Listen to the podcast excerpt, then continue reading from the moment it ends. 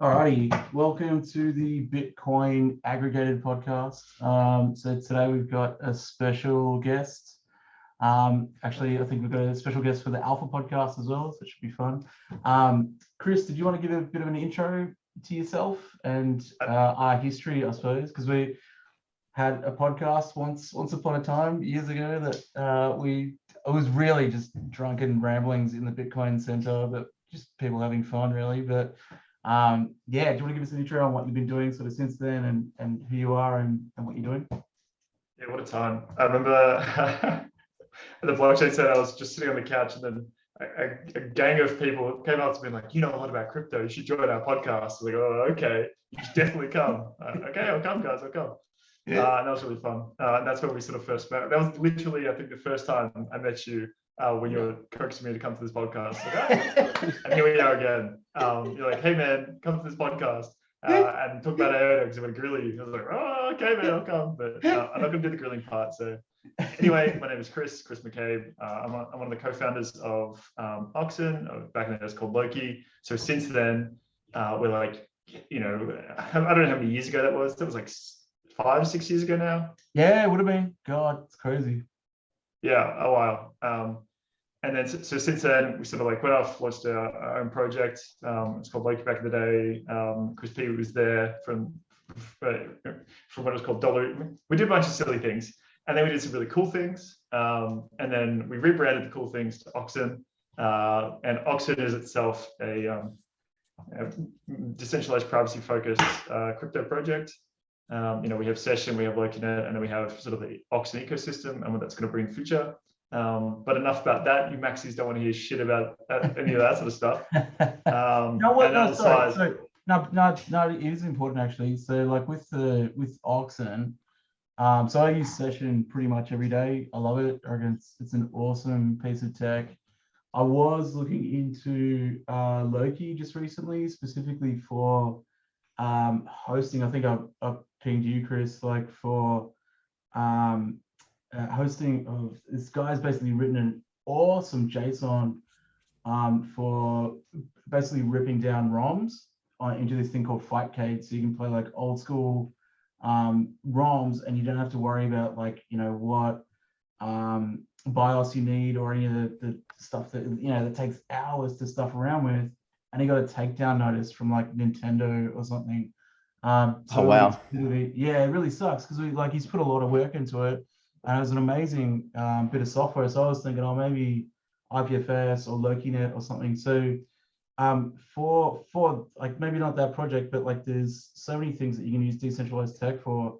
Is it Oxen that's the token that you use like across the board? So I, I used Oxen to buy my name on session, but is it the same sort of thing for LokiNet? Like how does how does that work? Uh, yes and no. Um, yeah so uh, yes, I'll say yes. In short, absolutely. Um, so Oxen is the um, uh, Oxen is the coin, uh, and Oxen is the ecosystem. Uh, I guess it's kind of like Ethereum, not exactly like Ethereum, but like you know, as a basic concept. You know, you have you have the coin, you have the network, and you have the coin that sort of keeps the network going. And then you have these private privacy focused applications that run on top of the network um, so if session, for instance, you can buy an ONS, which is like uh, just like a cool handle. It's like a handle, mm-hmm. um, as you did, and you can do the same thing for LokiNet. So you can buy like um, cake.loki or um, Kieran.loki, and then you can have that web address set up, and then people can just type in Kieran.loki, and they can find your personal website that you've got set up, and gotcha. it's like the same sort of thing. Um, and then Oxen, the wallet as well. We're gonna do like a, you know, just like ENS where you can like buy your own name. You can just be Kieran. People just send money to Kieran. So it's all these sort of um, they're sort of like um, freemium kind of things. You know, like the you know you don't have to do them. You can do them. They've been pretty popular. Uh, the ONS has been pretty popular. I myself have bought many. I love them. Um, so they're pretty popular. Um, but then on top of that, the more every sort of time we build something on the Oxen network, the goal of adding that tool or that software is to return value to the to the ecosystem, the platform, to reward, you know, because we have the there's inflation. The this uh, the node operators get paid oxen every two minutes, and our goal is to make the network so useful and make the sort of like premium and pro features so useful that it it sort of like has a value returning mechanism sort of just like a normal economy. That's the game plan. Cool, cool. Yeah, well, I mean, it's it's pretty important, and I think like the, I mean, obviously, having decentralized tech specifically for hosting of files, maybe not even necessarily with a token attached to it. Like that's why I was so excited about IPFS when it launched, because it wasn't like you know built for returns. It wasn't built with a token attached. Now it is. Like they've kind of done the opposite and built Filecoin like to attach to IPO. Like it's so weird. So yeah, I think like I think having as many decentralized techs for files as possible is really really important. So that's cool. It's a cool cool uh, project that you're working on for sure. Think you're both working on. Um, so um, yeah, so you're working on that, and then like, uh, so is that is that your full time thing now, or have you got other stuff that you're doing as well?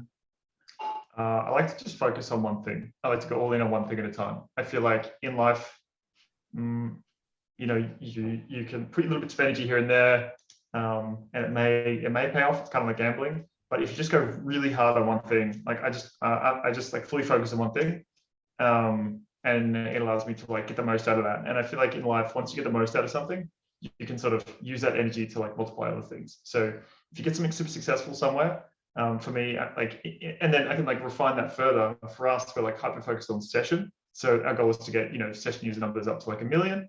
Yeah. Uh, and then once you have that like momentum and that energy and those you know those people, you can you know use that elsewhere. Because like, hey guys, we do this really awesome thing. Uh, we're going to do it again this way. You know, come follow us again, and you kind of get the momentum. So for me, I'm all about like hyper focus and then momentum. Cool. Ah, fair enough. Fair enough. I think I do the opposite. I get excited about too many things and say, yeah, let's do it all. I think a lot of people in this industry get their hands into a lot of pies. Yeah. I'm certainly guilty of it. It- Yeah. The excitement sort of takes over. Yeah, yeah, for sure. Particularly BTC, like the BTC stuff, like the stuff being built on top of that, you get like super excited about, and then you like have to sort of bring it back. But all right, cool. Let's let's kick off. I reckon. So uh. Um, the one like there's a whole bunch of stuff, obviously with the markets and everything. Chris, I know you're, you're not looking at the uh, the price at the moment, but you, you probably have an inkling that it's not great. It, well, I mean, I don't mind what it is, but I- No. I think the rest of the community feel like it might not be so great. Yeah, yeah. Um, which I thought it'd be cool to kick off with this one. So this is a post The long Um, a little, little while back, but um, a couple of weeks. the ago. long con of Ethereum You is very okay? similar to what happened with Luna. Because it's not gonna, the long con of Ethereum is very similar to what happened with Luna. Because it's not going to work in the long run. It's going to take longer, but in the end, it's not going to work. Luna, it was obvious that it was going to blow up, blow up sooner because they got the Ponzi going like way, way, way too big, too fast. But in the end, these things are not going to work. And each one you can, like we could outsource, we could, we could sort of distribute the work and have like a couple Bitcoiners go deep on Cardano, a couple Bitcoiners go deep on Ethereum, a couple Bitcoiners go deep on Polkadot, a couple, you know, whatever. Blow up, you know, explain why Axie is fucking stupid, explain why STEPN is going to fail just like BitClout and everything else failed before it. Like, I feel like uh, they keep on saying like this one is new, this one is different, this one is innovative, and it never fucking is. It's just a new marketing pump so the insiders can dump their cheap tokens, their free tokens later. And now Celsius seems like uh, the obvious third. And kind of Pomp has been like a minor nuisance all along.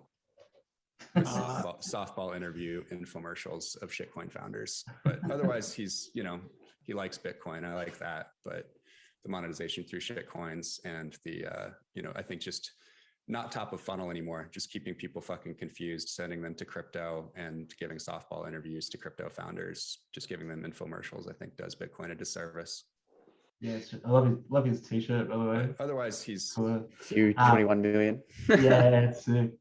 Um, yeah, I thought that was really interesting. So like he's he's basically saying like I don't I don't honestly don't know half the things he was talking about. So he's talking about all these like obviously Ethereum clones that that people are building out. Um, and you know, you know, pump and dumping. Uh, obviously Solana is one of them. Celsius, obviously the, the big one uh, just recently. But um, Luna, Luna was like a, a massive uh, thing that you know a lot of people um, put a lot of faith in these like stable coins. Obviously, he's blown up as well, but um, I thought maybe we'll kick it to you, Chris M. Like, what's what's your thoughts on on his um, reaction to sort of Luna and the whole ecosystem uh, as a whole?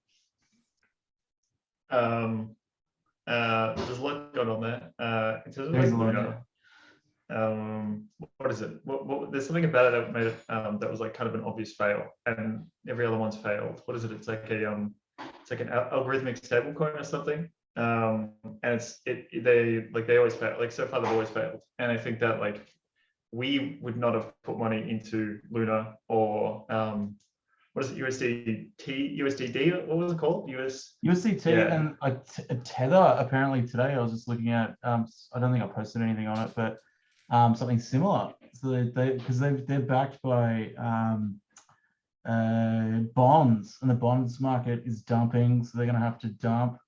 And basically, the- well, the theory is that they're basically going to uh, not be able to to pay out whoever needs tether, sort of thing. So it seems to be sort of the, the cycle sort of repeat, repeating itself with these different um, Yeah. stable coins, but also he's even saying Ethereum going to zero for the, for the same reason. um the the I, I don't know why I, I can't connect the stable coins and Ethereum as a concept. That doesn't make sense. Like the they they seem completely different. If you think about the concept of like we have Ethereum, okay? Ethereum is this ecosystem. There are people using Ethereum like crazy. Yes, the NFT fucking that was bull stuff. That was crap. Um, sorry, I started swearing. I was like trying to pull back my swearing. NFTs as a concept. No, no, no, no, no, You you- can always tell. Go, go for it. Go swear all Go you for want. yeah, I, I just remember, you know, over the last six or 12 months, people are like, I bought buying these NFTs. I'm like, and they're like, Chris, we have to buy some NFTs. And I was like, I don't have to buy some NFTs. They're going, the concept, it doesn't have enough to it to make sure this is going to be a thing in a few months. And I don't want to go on a tangent to NFTs, but there's a positive to everything, if that makes sense. Like, Yeah, yeah. um, uh, fine, I'll go into this rabbit hole. Okay, so NFTs, I dislike them immensely, but they, the more you learn about NFTs, the more you understand like how general art and the Ponzi of arts works. And you see this thing where you- have, and, and crypto, the good thing about crypto, it was a transparent view of um, how the Ponzi economics of the high network, like the high wealth, um, high wealth, the expensive art industry. It's got a specific name. I forgot what it was Fine art. yeah, fine art, sure, fine art. Anything that's above like you know, ten million bucks. Um, if you look at who owns the fine art, it's kind of really hard to work out who exactly owns whatever collection. But you know, if you own a collection, a lot of the time they try and buy up all the collection, and then when one sells, they try and like manipulate the price. So you know, they've got like you know, five hundred million dollars worth of art, but they own ninety percent of the supply of said art.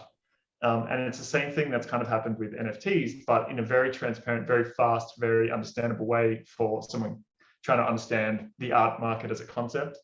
Uh, and you see these sort of like NFT collections pumping each other up and like saying, oh, yeah, it's fantastic. And you kind of get this narrative going on. Um, but because the transparency behind it, you can kind of see, oh, this is bullshit. like this is Mm. not going to go any further. Um, but you might be able to see that, Chris, but I think the problem is the majority of punters who think, oh, this is the next hot topic. Yeah. I better get in early because you know I missed out on Bitcoin or I missed out on Ethereum or I missed out on XYZ coin. I want to get in on this on the ground floor. So they buy up all these JPEGs thinking Hmm. this thing is going to go to the moon because some influencer told me. And the reality is they don't have the the ability and the skills and the patience to do what you've done, Chris, and look at the on-chain data and figure out, wait a minute, 90% of the collection here is owned by one wallet or whatever you, whatever suggestion you want to make. People don't really go that deep. Like most people in crypto probably have never done an on-chain transaction. They just use Coinbase or crypto.com and they they do everything on their centralized exchange. So I think whilst I agree with with your assessment, I actually don't think that the majority of people do take the time to look into those sort of things, even though they are there. And I agree, it is a lot more transparent compared to the physical art world where all of these things go on. I agree. It's absolutely shocking. Yeah, and my secondary concept to this is, you know, um, NFTs kind of give you a clear understanding of how like the fine art market works, and um, Bitcoin and crypto gives you a sort of good understanding of how the finance uh, markets work as well. So you have these sort of um, Ponzi economics that go like crazy, like so often. Um, even like I, I like Bitcoin. I'm not trying to shoot at Bitcoin, but even if you think about the concept of Bitcoin, you have these people going like, I want to buy a million Bitcoin and I want to try and own as much of the supply as I can. Uh, and then when the price drops, they try and buy it up. You know, you see like Michael Saylor and MicroStrategy is going like, we're not getting liquidated, and if we get liquidated, we're going to keep buying, so it doesn't like go down to that price to liquidate us. So we have this like these markets that can be manipulated, and they are being manipulated, and you can see it, and the wallet's transparent, and you can see who's holding like you know five hundred thousand Bitcoin or a million Bitcoin, um, and you can like I don't, I don't I don't go into this any further, but I feel like um you know if you had a good friend at Chainalysis, I think you could find some very interesting information. Um, so going Met a back to guy the whole from concept chain of- analysis recently. yeah. Joe? Yeah, I wouldn't call him a friend. I just met him at, at a at a party thing. Um, you know, sure we all have heaps of questions for those for those types, but yeah, yeah, For sure, for sure. Yeah. Well, yeah, Now going back to the NFT point though, I think that yeah, there's a disconnect between the technology of that and like the Ponzi's that have been run on top of it. So like what one one good use case that I I can see for NFTs specifically, and we're looking at using them um, for the school of Bitcoin, is certifications. So having a cert, so like if you're familiar with the concept of a MOOC, so a massive online open course, um, generally at the end of that of a course that you do as a MOOC, you get the the option to buy a certification. So whether that's through Harvard or um, edX or like any of these big organizations that are online, um, you can do a course for free, and at the end of it, you basically pay to get certified. So we're taking that concept and actually building NFT certification. So it's a non-fungible token. There's only one of it. It's issued to you, and we're building that on the BTC blockchain through something called Stacks. So I don't think that the the the tech is bad, right? I don't, well, I don't think any tech is bad really. It's just the application of it. So like instead of selling, you know, pictures of monkeys, we thought, well, why, why don't we actually do something that's that's relevant with it um, and applicable to something, right? And and is meaningful to somebody rather than just you know um, buying artwork from yourself. That I think a lot of that are doing. specific, yeah, yeah. Uh, for that specific example that you just gave, though, uh, if you sort of break down that concept where you have like you know certificate of something, you pay a hundred bucks, and it goes on like the Bitcoin blockchain. Bitcoin blockchain can't hold pictures, so you are going to use a centralized database of these images of these certificates. So why even put it on Bitcoin at all if there's going to be a centralized database? is that what Ethereum that does as well? Yeah, true. Yeah, Ethereum does do that. Well, Well, it's like how that- all NFT blockchains work, right? they're like all they're kinda just they're just hashes with links to J to URLs where they're hosted on central servers. Yeah, no. So um, a lot of NFTs, though, you can chuck them on, um, I don't know, Arweave. Or something. A lot of them are like integrated into Arweave or IPFS, and they'll be like, yeah, this will be here for three years. So it's like you got to keep paying after three years' time or something like that. I'm not being into NFTs, but um, Where where does like say make- CryptoPunks live? Where do those images live? um, I couldn't tell you. I don't, I don't, I don't subscribe. Yeah, I mean I don't know either. yeah. Yeah, well, no, I, I hear your point with that for sure, but I think that even with a centralized database, or if you can call Stacks a centralized database, which it has its own blockchain, it's got its own explorer, like it's it's basically Ethereum kind of built on top of BTC with settlement on BTC. But I think like the unique identifier linking to that certificate is the valuable piece to that individual, and we're actually utilizing it for something we're calling a DAIS, so a decentralized autonomous education system. So instead of it just being like, here's your cert and good luck, go on your way, we want them to be able to use that in the ecosystem. So one, to upgrade the curriculum, so have a say, uh, like consensus driven curriculum. So like, all right, this part was crap. We want to upgrade it. I'm going to use my cert to do that. Or use the cert to actually be able to um, fund whatever problem-based and project-based learning journeys they want to go on. So an actual use case, uh, like rather than, as I was saying, just a, a picture of something. So it's uh, we'll see. I mean, maybe it won't work out, but I think it's, it's something exciting to explore anyway. Um, Is it a picture? Is it an NFT or is it just numbers saying like your code is this, your name is this, and you pass this? Well, we haven't built it yet, so. Oh, okay. Because I feel like you could put that on a blockchain. You don't have to have images. It's just like this, come like It just you know. just the hash. Here's your Yeah, hash. that's like Uh, really But then at that point, does it even need to be on a blockchain? Why isn't it just on a Yeah. central, depo- like this is how universities work now, right? Like they, they print certificates, they put it in a centralized database and that database is the oracle for that particular university. Or does this really need to live on a blockchain? Well, I, I actually thought it was kind of cool that last bit there. But yeah, okay, go on. Uh, well, universities are broken, so we want to try and fix them, right? I'm not standing up for them. Yeah, they're shit. They're absolutely dog crap. But Across the board, and they've got free money for the last 50 years for doing next to nothing. So anything we can do to disrupt that, I think we're on the way forward, really. Um, But would all so let, let's let's move on from that because I got so much content because it's been been a while. Um, the next one I wanted to jump into was oh god, there's so many. So there's this one here, um, improving Bitcoin privacy with silent payments. I think this is really important, um, or probably particularly for tonight, um, more so than if it was just you or me, Chris P, because I think this is something that um, I think a lot of maxis kind of just skim over. So I've always been a fan of Monero. Um, I've been mining Monero for a number of years. I think it's a cool project, um, specifically because of the privacy. And I think um, realistically, what it is is a test net to be able to see if if what Monero is building out actually works, and then taking those properties and then bringing them across to BTC, so or, or to the BTC blockchain specifically. So I think like having the ability to to use these different networks to see if something has merit and then bringing it across. So I think what the article kind of goes into uh, Lightning and using that and how that's decentralized and and how you can have um, or future thinking how we could build silent payments. I think it's really important. But yeah, I thought um, with that, like for me, there's a there's a bunch of other chains that are doing cool stuff that I wouldn't recommend anybody investing in, but you can bring across the elements that they're building out into the BTC blockchain as a test net. But yeah, what, what do you guys think of that as a concept? I haven't read the article, so I'm not familiar with the. Well, not not that specifically, but but but uh, as a as a general principle. So like these are test nets that we can learn from, and then so like I'm using the, the example of Monero. So that's that's something that's privacy from the ground up. How do we replicate that on the BTC blockchain that has obviously the longevity and the security and all the rest of it as um, something that we can bring to the wider commu- community? I mean, I generally agree with that narrative of much of the altcoin industry is just experimental, and anything that turns out to be of significant value will likely be built on a better network, whether that's stable coins, NFTs, DeFi, any of these these little niches of crypto.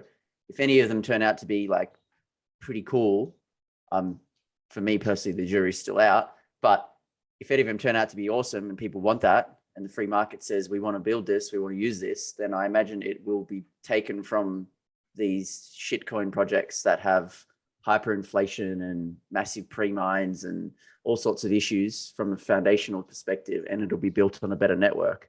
In my opinion, ideally Bitcoin. But yeah, I mean, I'm not the person that makes those decisions, so it doesn't really matter what I think but yeah, I mean, generally, I agree with that. Like a lot of this stuff is just test nets and experimental sort of stuff, and we've seen many of them blow up. We've seen plenty of them still hang around. So the free market will figure out what is deemed valuable, and I mean, maybe it will be built on Solana, but I highly doubt that, given how bad Solana is. But you know, there's twenty odd thousand different altcoin projects, so I certainly haven't researched them all. Yeah, no, I, I don't think the future is going to be built on Solana. I think we can all safely say we can just turn it off when we like. yeah, just just pause it. yeah, madness. What, what about yourself, Chris M? Um, can you? Sorry, I was I was listening to Chris Direct. P then, but what was the question again? Like I. I Um, so basically, like like these these so like the article kind of delves into like um future thinking roadmap for BTC making Bitcoin private, basically. And that's essentially what Monero is at the moment. So treating Monero as a test net, then bringing that stuff over. And there's, there's a myriad of other um, crypto is sort of doing the same thing and tokens doing the same thing that Yeah. you know, you can pick pieces out and go, cool, all right, we could roll that into the into the main chain. But uh, what do you think about that as a narrative? Um, I don't mean this in like a negative way, because I think these are kind of fun concepts, but I would say Bitcoin is a cult. Um, and it's not going to change. And even Monero is not going to change. Like when we try to launch Oxen, which is a fork of Monero, like, hey guys, want to build a master network on Monero? They're like, fuck off, like go away. And if you imagine bringing the same concept of like Monero to Bitcoin, it's just gonna be like, no, we're not a privacy project. It's not part of the MO. It's not. It's not in the white paper. It's not. It's not gonna happen. Um, and you You wouldn't say no though.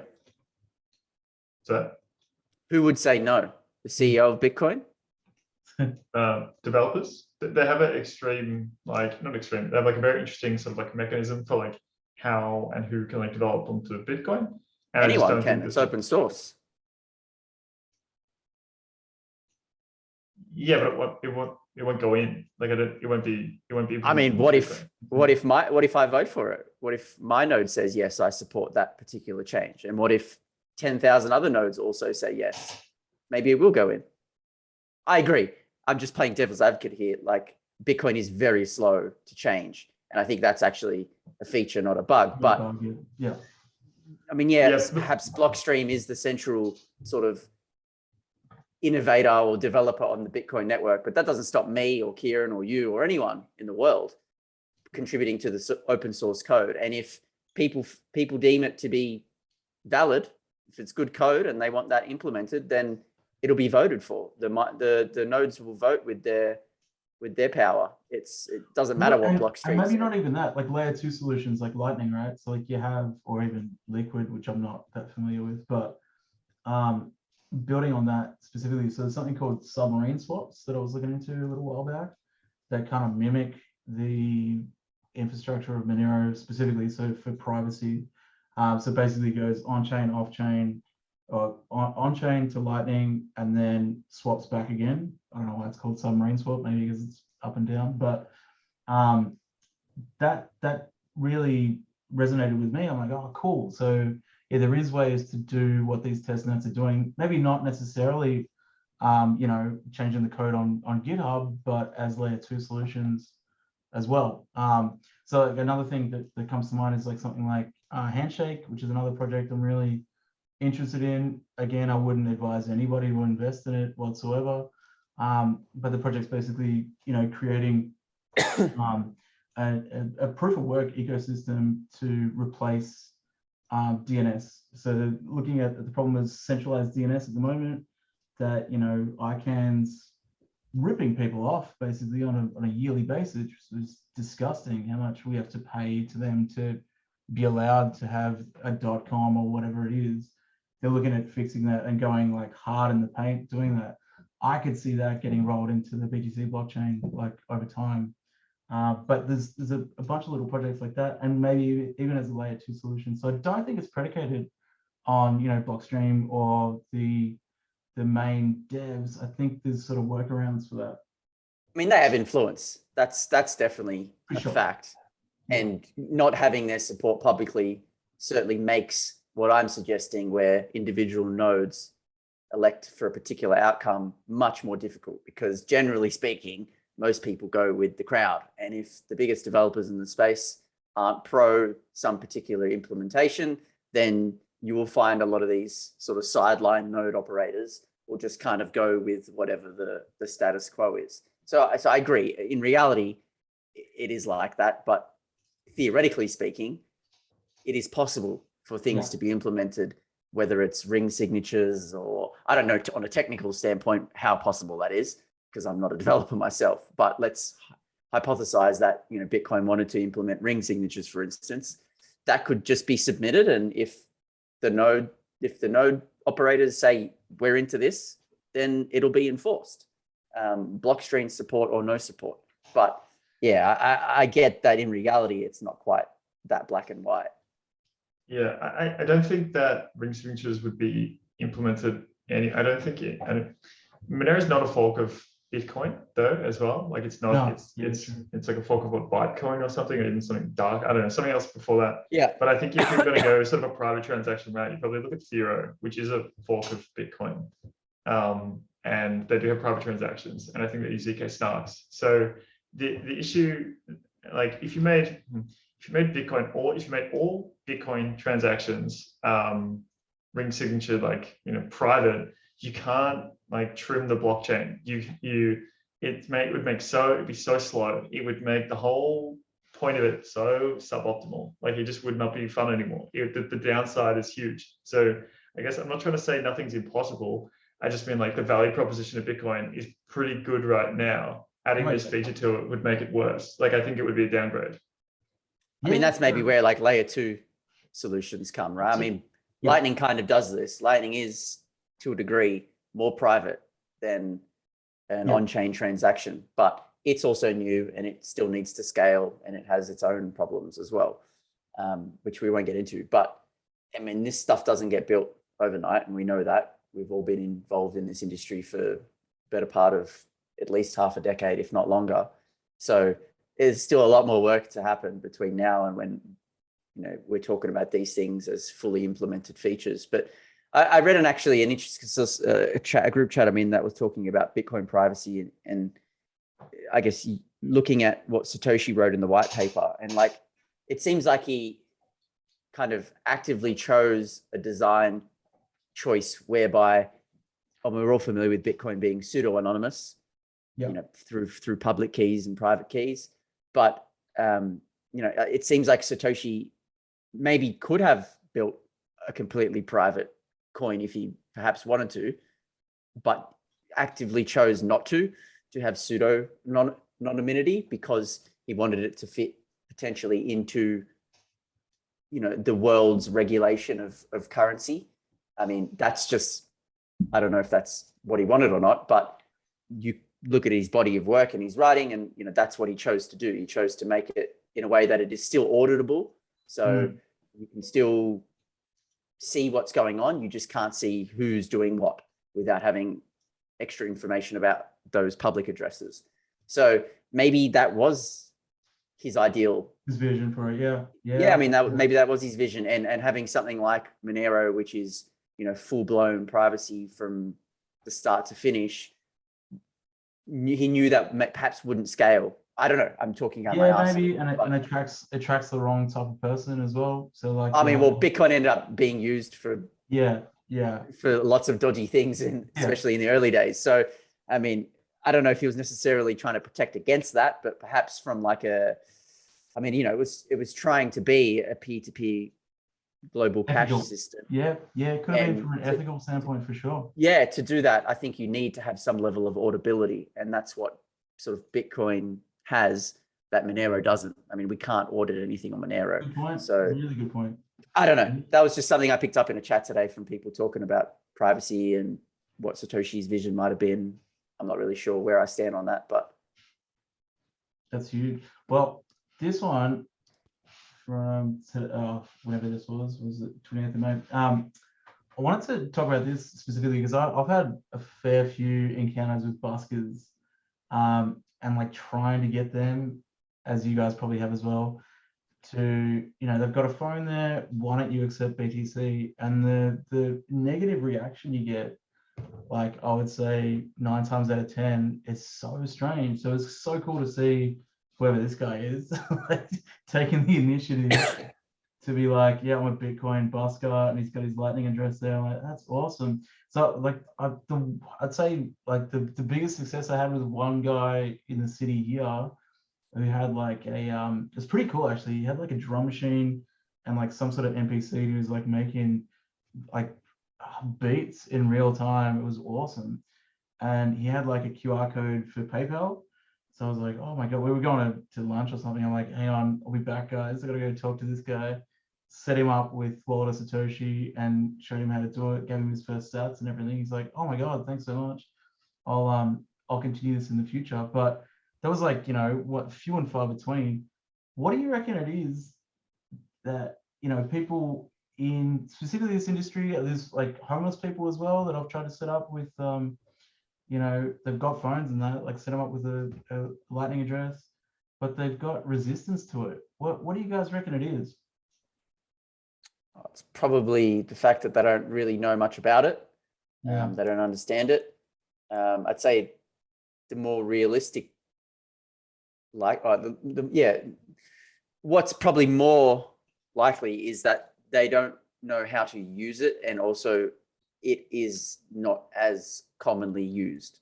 So if a busker gets cash, which typically that's how they accept their money, Yeah. they can take that down to the local convenience store and buy a beverage on the spot. Where if you did that with the Lightning Network or even on chain, we know that that's probably not going to happen. Um, the chances of that convenience store accepting Bitcoin are quite slim to zero. So the usability of that Bitcoin, I think, is probably the biggest deterrent from people wanting to accept it. I mean, and just their, their lack of understanding in general, right? I mean, not that they probably understand how money works either, but the fact that it does work is enough for them to know that they can still go down to the shops and do whatever the hell they need to do with the money that they're receiving from their busking. Whereas, yeah, Bitcoin is much further behind in that regard. But kind of. So if, if you look at like uh, I've seen a lot of them with PayPal QR codes, and like the work you have to go through to make that PayPal transaction actually, you know, go and buy you something from a store is a lot. Like you got to link your card. It's it's it's still a token, right? So it's like there's not much of a leap nowadays anyway between that and Bitrefill versus PayPal and you know getting transactions. So I don't know. Maybe maybe it's just like the tech has to get better and better for for it to be easier for them to use. But Can you Yeah. accept Bitcoin? Can you accept Bitcoin on PayPal yet or not? I don't know. I, I think in America. I think in America, yeah. In America, yeah, you can buy, sell, trade, and withdraw Bitcoin, and I think uh, maybe a couple of other altcoins as well.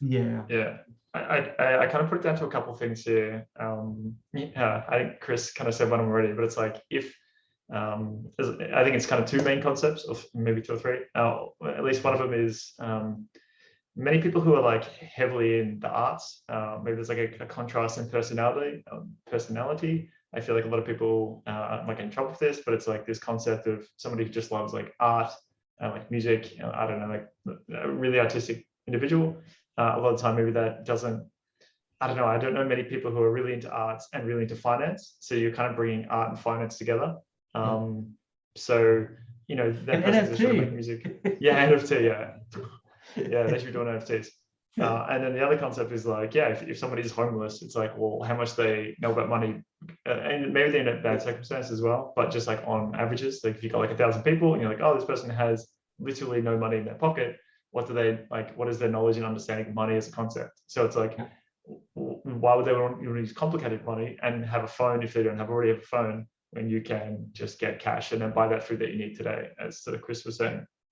Um, so yeah and i think the concept with paypal i think a lot of people use paypal arts you know everyone uses ebay or everyone has used ebay or bought something online so everyone already kind of has a paypal account the, the Mm. use of paypal is so easy so I do believe that you know, in a year or two, once PayPal is super easy and you can just accept money, I think you just see like a massive influx of um Mm, of you know crypto payments through PayPal.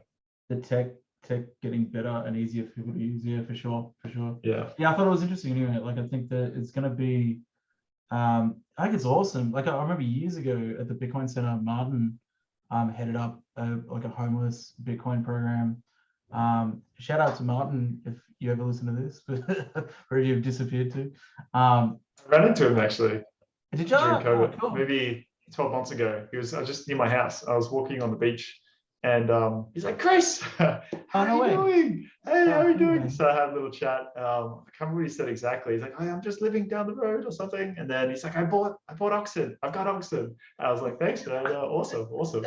He's like, yeah, go, go, guys, go. And then I'm like, all right, well, you know, it's nice to see you and have a lovely day. And I haven't seen him again since. He's just, just randomly near my house. Um, it's Oh, that's crazy. Oh, I miss that guy. He's awesome. Um, but yeah, I remember him like setting up a, a like a homeless or like homeless campaign for Bitcoin. It kind of fizzled out. Big umbrella or something? Yeah. Big umbrella yeah. or umbrella. Yeah, it was like feeding the homeless. Yeah, yeah, it was. Uh, yeah, it I was think they're just used to just kind of like get donations from the Bitcoin events that we held from people and then donate it to the. Yeah, yeah, don't really know how much of like the Bitcoin tech per se was integrated, but it was just more like, let's get some of these crypto folk to donate to a good cause. yeah. He's, he's I really good think- mate, think- ran it. I Yeah, think, I think initially, like the idea was to upskill them and QR code them up, and away you go. But maybe it sort of fizzled out into let's just give them some money or shit, this is like what 2016 or something. 15 maybe. I Yeah, think. you can't even do that now. It'd still be a Exactly. struggle. Yeah, it's nuts. Um, this was a real success. So, uh, Chris M, you probably haven't uh, seen this, but basically we've hijacked all the uh, the Bitcoin meetups that kind of died through COVID, um, and we've got so we're calling it a tribrid model, and basically I've got a virtual reality space that's like the hub um, that anyone can connect to from all over the world, feeding out actually to a YouTube stream, out to a Zoom, and then three physical locations.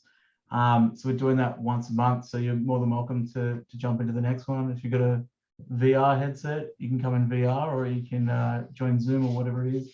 We're going to rotate between um, New South Wales, Queensland, and Melbourne. So I think the next one's going to be in Queensland, and we'll sort of jump in with whatever tech you have. So pretty exciting. Um, I think the next one we've got a dev uh, from Stacks coming to talk. So talking about Clarity, which is the, the language that stuff's built in, um, and uh, mining again as well. So there's a lot of interest in in um, in alpha from the last one. So Chris P, you might be up to to chat to people. I think from the sounds of it. But um, yeah, very cool, very cool stuff and exciting. Um, skip those. I know we've kind of gone a bit over time for this, but it's all right. Um, Bitaroo, I wanted to talk about this because I know they've, they've ditched KYC. I've never used them. Have you guys used these guys at all? And like, I just following them online, they look like a great company. Um, but yeah, I thought if you can give us some some uh, background and and sort of if and your experience with them, if you use them. I've never used them, but I do know their founder. He's um, a friend of mine. Uh, he also started the Australian Bitcoin industry body, um, which I'm a part of.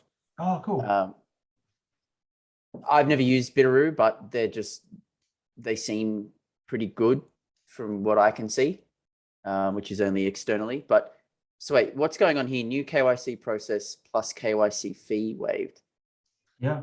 So KYC fee is no longer required, right? And bye Mhm. bye. I didn't even realize there was a fee to be KYC'd. Isn't that Nah, well, yeah. isn't that itself a little bit odd? But yeah. anyways, perhaps that was being passed on from one of their providers or something. Um, I mean, the fact that you got a KYC is probably the bit that really gets me. Yeah. Yeah. How do you Well, not um, KYC? How do you not Sorry? KYC? How do you not KYC? I'm just saying, I wish it wasn't like that. Like, I, Oh, it's the, bit, the bit that I don't like is the, the fact that you've got to, if you want to buy any sort of crypto, at least in Australia, you've got to buy through one of these uh, Austrac licensed exchanges, and part of their licensing is that they do KYC and AML um, stuff. So take your ID and make sure you're not a baddie or whatever. Which also then translates to tax office gets everything that happens on their books. Um, yeah, I'm not not stoked on that. Let's put it that way. No, no, it's it's pretty gross. Like I think the KYC process altogether is just way too intrusive. Now it's gotten worse and worse. Like with the main exchanges, like so to see someone now coming out like that, I was like, oh, that's awesome. Like someone's thinking in the right direction anyway. well, I Um, mean, they're still doing KYC. Yeah, yeah, but I mean, just- like the, it's a trajectory. Like I mean, it, it's it's not binary. It's not on and off, right? Like the, if you look at somewhere like Kraken, for example, the stuff you have to do to be allowed to like buy crypto with them is insane. Like, you know, retina scans and God knows what. It's like what? How how have we gotten this far? Whereas you know, at least the company's sort of thinking along those lines. I think it's it's quite good. But again, I, haven't I- used them, so Yeah, no, I think they're pretty good. I mean, they're one of the only Bitcoin only exchanges in Australia. Probably the only other that I can think of off the top of my head would be Amber, which is the one that I am particularly fond of just because of Yeah. their simplistic UI and they're kind of like the the father of dollar cost averaging in Bitcoin, um, which Yeah, is for sure. my favorite strategy. But Yeah. um, I did see a tweet earlier today, actually, from another Aussie, which is, I guess, somewhat relevant. Let me just try to find him. So he's, I think it's a he, could be wrong, but every exchange, every Australian exchange I use is hitting me up for advanced KYC. That's three exchanges that want to know details of every address I've ever sent or received a token from. Yeah. So I guess that's the stark difference. Uh, the, I mean, in, in true transparency, those three exchanges were Swyftx, CoinSpot, and CoinJar. Um, so those three exchanges, and probably many of the others as well, are going deeper into KYC, not less. Yeah. Yeah. It's, So- it's insane. I think we're going to um, see that general general trajectory going down that route, especially in a s- in a pretty crappy jurisdiction like Australia. We're not we don't have a great history for people's privacy. Yeah. Agreed. Agreed. What What's your thoughts, Chris? M. Uh, I don't really use Australian exchanges. I just use like FTX. Um, the fees are way lower. It's like there's just no fees. there's no there's like there's no fees and there's massive liquidity and the service is really good. I'm not going to shill FTX any further. Um, What was Uh, their but- KYC process though? They, I'm sure Oh, they would have asked for a passport or something. Um, it's pretty standard. It was just like, um, yeah, whatever, like whatever, passport or something. Yeah, maybe it was passport. I can't remember. It was a long time ago. Um, but just like I don't know, you can do like leverage trades. I have a leverage trade right open, open at this time. I'm not going to say what it's on. Um, but uh, yeah, I don't know. Just so convenient. I, I, it's just good for me, but maybe not for you guys. Um, I was using what's that really popular Australian one? Coin Independent Reserve. Using Independent Reserve. Holy shit, uh, that exchange is ridiculous. I tried to. Um, I needed like two USDT. I was like, yes, great. I'll use Independent Reserve, and I sent like ten bucks there, or twenty bucks, or whatever it was. And then uh, I, I needed three USDT or something. And then when I went to go withdraw it, it's like, yeah, it's a ten, it's a like five dollar trading fee to ten dollar withdrawal fee, and it didn't have, it- I didn't have enough money to withdraw three dollars, uh, and I was like, oh, this is shocking. You had to put Um, more in just so you could withdraw three dollars out. Yeah, I had to like, I had to go like, for like another twenty bucks in, and I just had enough to get three bucks out. It's like so, such so ridiculous, and um, if you and just the, the way that it sort of like operates is just so broken. I, I just doesn't matter. I'm not going to shit on them any further. Um, but yeah, Mhm. uh, FTX, it's like, yeah, I want to send money. Boom, like you know, five grand, ten grand. It's there in like an hour or two. You buy whatever you want. It's out within an hour or two. Like everything's done same day. There's no fluffing about. Um, so anyway, I'll stop shilling FTX because you know they're not they're no angel. They're no angel. It just, it just works. That's all. But they're no angel. yeah, That's what you want. Yeah, gosh. Um, Yeah. this is an interesting one as well. So the maybe we should say this for the the Alpha podcast. Actually, we'll come come back to this with the New York mining ban and uh, the green opportunities for that. But we will we'll circle back to that. The one I did want to talk about was that I thought was pretty exciting. Um, really exciting actually was uh, this one. So Jack Dorsey and Jay Z um, announcing a Bitcoin Academy specifically in um, Marcy projects, which is where Jay Z grew up, and obviously they they have to be um, a member of that sort of community to gain access to it. I think for now, anyway, we we actually reached out to them to see if we can support with some curriculum and stuff, but. Um, the idea is, you know, giving them uh, phones, giving them uh, internet access, and giving them free coding and financial literacy classes. And I thought that is so cool um, to see like such a big name. Like, you know, Dorsey could basically sit back and do nothing now if he really wanted to. But the fact he's going out of his way to do stuff like this, I think is so cool. And it's really akin to what we tried to do at Warana Park. So like having the learning space that's student centric and it's sort of a low socioeconomic area. Um, but you know, not playing catch up, given the kids in that area, as is families in that- that area, um, a leg up, like beyond like what people are doing. So like the, the next level sort of thing. Um, I was just kind of blown away that you know these, these guys are taking it like Jay Z as well. He could probably not do anything and sit back and you know just live on his millions or billions of dollars, whatever it is. Um, but the fact that both doing that, I think, is super super cool. But I don't know if you guys saw that or, or any thoughts on that. I saw the announcement, but I didn't really look too deeply into it. But from what you've explained, I mean, educating people and, and increasing their financial literacy is always a good thing, whether it's for people in specific communities or literally everyone, including adults. I think everybody could probably use a little bit of education. Um, I mean, I never got taught it in school. Um, it was only until I found Bitcoin that I started questioning what is money, how does money work, where does it come from, et cetera, et cetera. Um, And only through meetups, which we were all at, where we had these conversations, did I start learning about this sort of stuff. So anyone helping anyone try to upskill in that department, I think is a good a good thing. Hell yeah, hell yeah. I don't have the patience anymore. Um, I go, It's when hard. I first when I first got into crypto, I was like, yeah, I want to train. Everyone has to know. Everyone needs to know. And then you know, every time you meet someone, like, oh, what is this Ponzi? What is this Ponzi scheme? So I just I want to like help you with something, uh, and then uh, yeah, and then you do help someone, and then it goes up or goes down, and then they freak out, and then you're some bad person. So it's just like I, I just don't have time to help people. It requires a lot of patience. I agree. yeah. Because you I've- the same conversations over and over and over and over and over again Yeah. because everybody's basically at ground floor, they're at zero. And you have to tell them this is how money works. This is why printing's bad.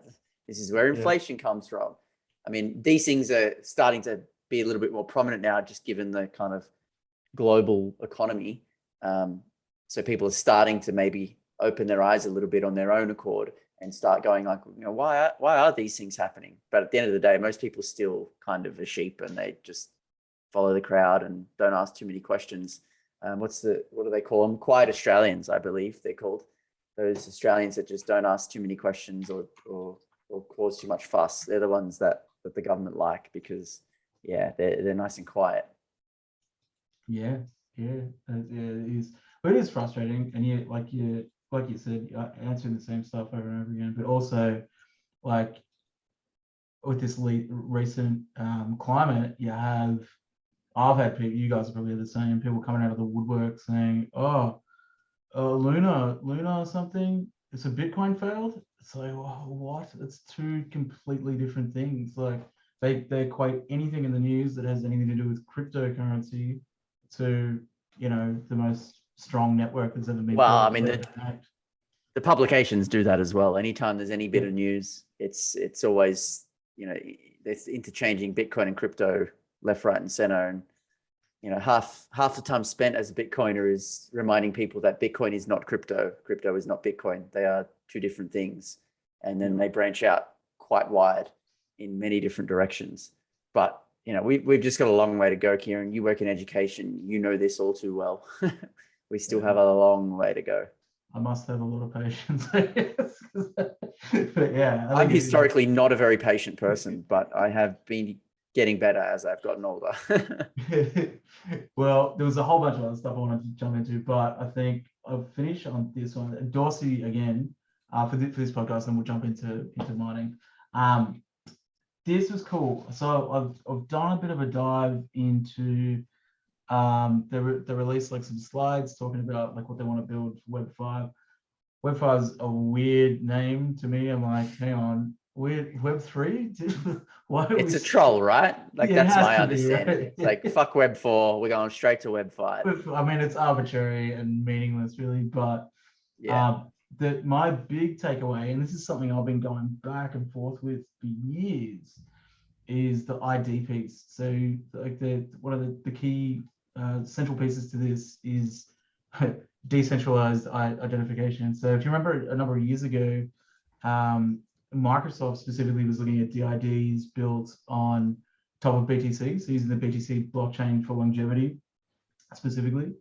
Um, so it looks like they're taking that as the the core uh, piece of Web five. So how do you do a DID and how do we how do we sort of build that out? And they're looking at building that out on Lightning and on the BTC blockchain.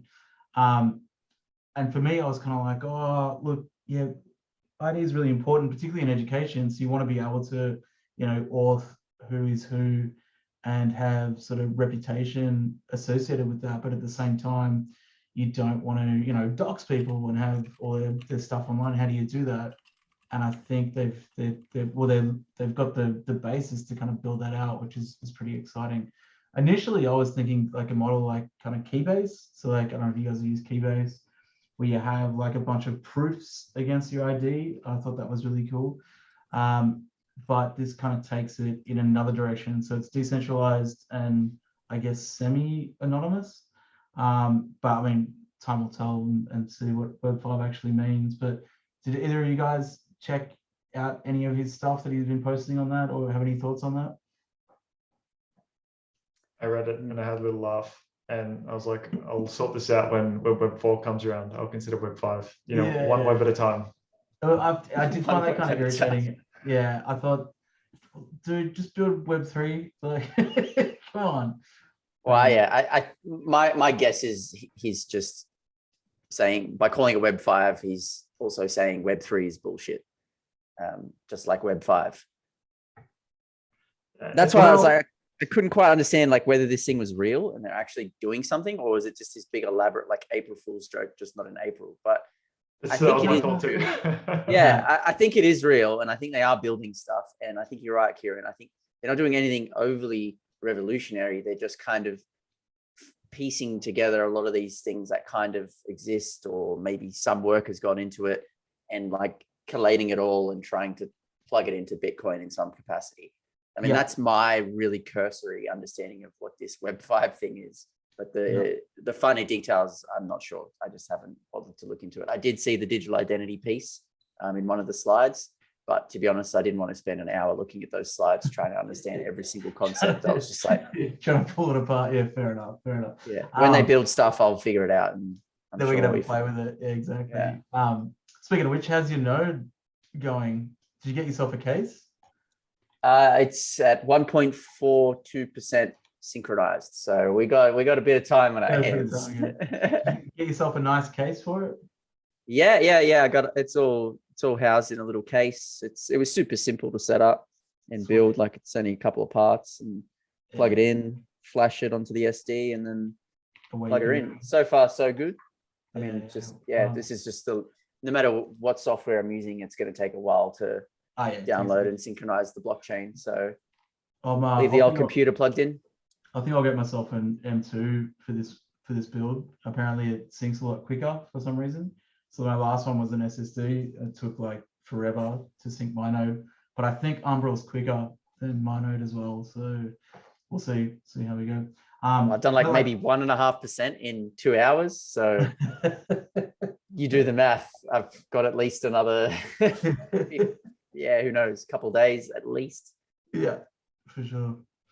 Um, but yeah, like with with that, um, talking about Web three. So like to me, that's what Web three is, right? So like you're building your own node, how like you're housing your own, you're taking ownership of your own data.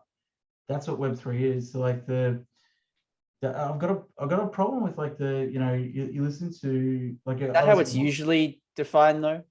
well, it's defined a, a lot of different ways, I suppose. But like, if you listen to like, um, uh, as I know you do, what what Bitcoin did, like Peter's always just shitting on Web three without looking into like what it actually means, right? So like jumping in my mind, jumping from Web two to Web three means ownership. So it's like that end user owns their stuff. That's all it is, instead of a third party. So like um, with Web two, you have like you know the big players like Google, Facebook, Microsoft, whatever, Azure, whatever, whatever, pick your poison, Amazon. Your stuff sitting with somebody else on somebody else's server. Web three is just taking ownership of that and then collaborating with that that data. That's Wasn't it Web One supposed to be that too? So we just like kind of going full gone circle. backwards. I've heard that I think- argument as well, yeah. But I, I don't think we had the infrastructure or the protocols for it back then, right? That might be true. Yeah. I think the big issue with the current version or like what Web three is, is kind of like this this test concept of decentralized, um, you know, storage and applications and certificates and stuff like that. But at the end of the day, they're still stored on a centralized repository um, somewhere. So it's kind of you're using a Web three sort of tool to connect to Web two. Um, so it's kind of like we're very reliant on older stuff just because it's easier and financially viable to do it that way. And I feel like that's kind of I thought that was his big jab here was that like Web three is just like an updated Web two in a way, but we're not like really, you know, there's like another couple generations until we have completely decentralized networks and completely non-reliant on one individual at Mm. this point. What, what about, what about LokiNet? Loki net, like the Oxen network. Or, so at this point in time, like we're um, we don't we, we don't store any of the data. So yes, there is a decentralized network of nodes.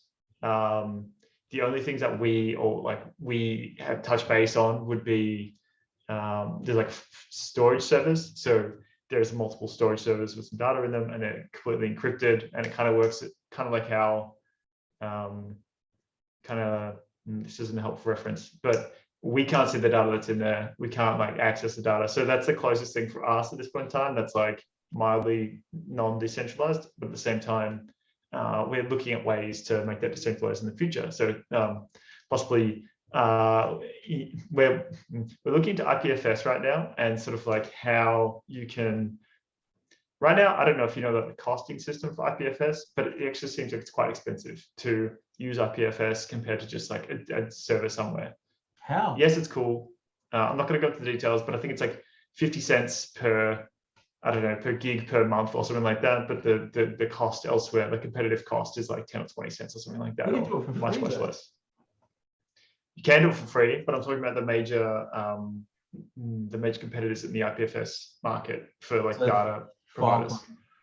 Like File, Filecoin, but Pinata, does that make sense to you? Pinata, Yeah, yeah, yeah. um, so they charge like quite a premium. The question is, Well, that they're pinning services, but like, we yeah, could do. yeah, yeah, yeah.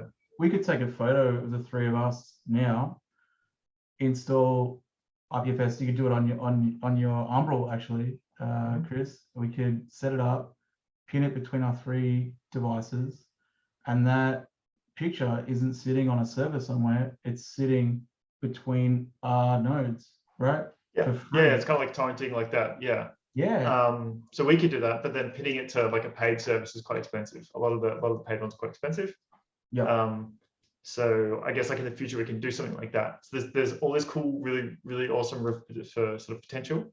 Um, but you know if you take just the files out, all communications on the uh, on session are completely private, decentralized, and encrypted, and onion unlaid onion laid encryption, um, the metadata. Not going to shill session any further, but it's awesome. Uh, No, I think it's cool. Definitely cool. And then- but, but but my point was like for the for the Web three aspect of it, right? Like Yeah. um sort of calling Web three just Web one rebranded. I don't think it's fair because like Oh, no, no. I just gave, like we can actually use protocols now to have stuff sitting on the internet between us, right? Like without it being owned by a single person, no single point of failure. I think that's that's the key. And I think that's what Dorsey's like aiming at, right?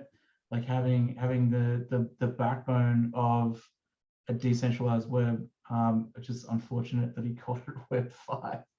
But yeah, a troll. Well, see, I think there's that definition of like personal server getting back from the grips of centralized parties. That's like one kind of definition that you could you could put on Web three. But I think the other one that I think most people, perhaps, and I, I could be wrong. I don't want to make assumptions on other people's behalfs, but from what I can see, it appears, at least in the crypto industry, it seems most people think of Web two as like email and and web pages and really sort of like basic kind of internet level programming and Yeah. then web 3 is like defi and and Yeah. you know lending and borrowing in a decentralized fashion and all this other crap stuff that's happening right now that's Yeah. all Yeah. exploding around us as we speak i think that's how a lot of people actually define web 3 um, yeah, that's the one i te- i have a bit more of an issue with as opposed oh, yeah. to the the, the personal server the I'm- wrong I'm- one. Yeah. I'm, I'm, I'm bullish on what your what your definition is. and I'm, I'm literally setting up a node right now so I can start doing some of these things myself.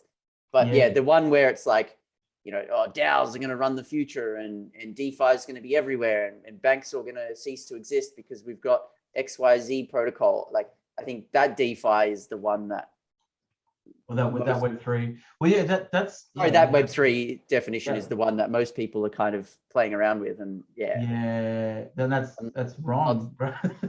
well, I mean, Oh, it's and it's it's like uh, the other one that they play around with as well, I suppose, is like Facebook to Meta to Metaverse. So it's like Facebook is Web two, Metaverse is like yeah, but Metaverse is part of that as well. Yeah, I mean, yeah, it's gross. I've tried to take that out of my lexicon, but Yeah. that is that is one of the other elements of this definition of Web three is this metaverse concept and Yeah. DeFi and all I that think sort I of stuff. think like as a community we've got to push back against that and utilize because Web three it's an important term. Push back against like the, the the false sort of narratives that have been put out there, and it's it is about ownership. So taking your stuff back from these third parties that are just being, you know, making money off everyone for free, like forever. Um, or you know, for the last like 10, 15 years, it's just not fair. So I think that that's the key for it, right. So like we've got the monetary aspect that's been fixed. Like DeFi is BTC basically, um, but you know there's a lot of other elements to the web that need to be fixed as well. That I think yeah a sort of um, I guess overshadowed by the money money side of things. So it's like let's make a profit off stuff. Like this cool tech being built that just doesn't get the recognition, and it kind of sucks. Yeah, um, well, we know that all too well. Yeah. Most people don't care about the tech. yeah.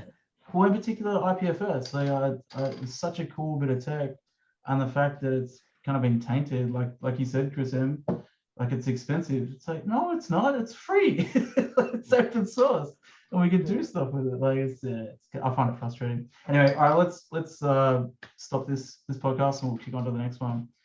Um, Cool. Uh, I'll I'll bounce now.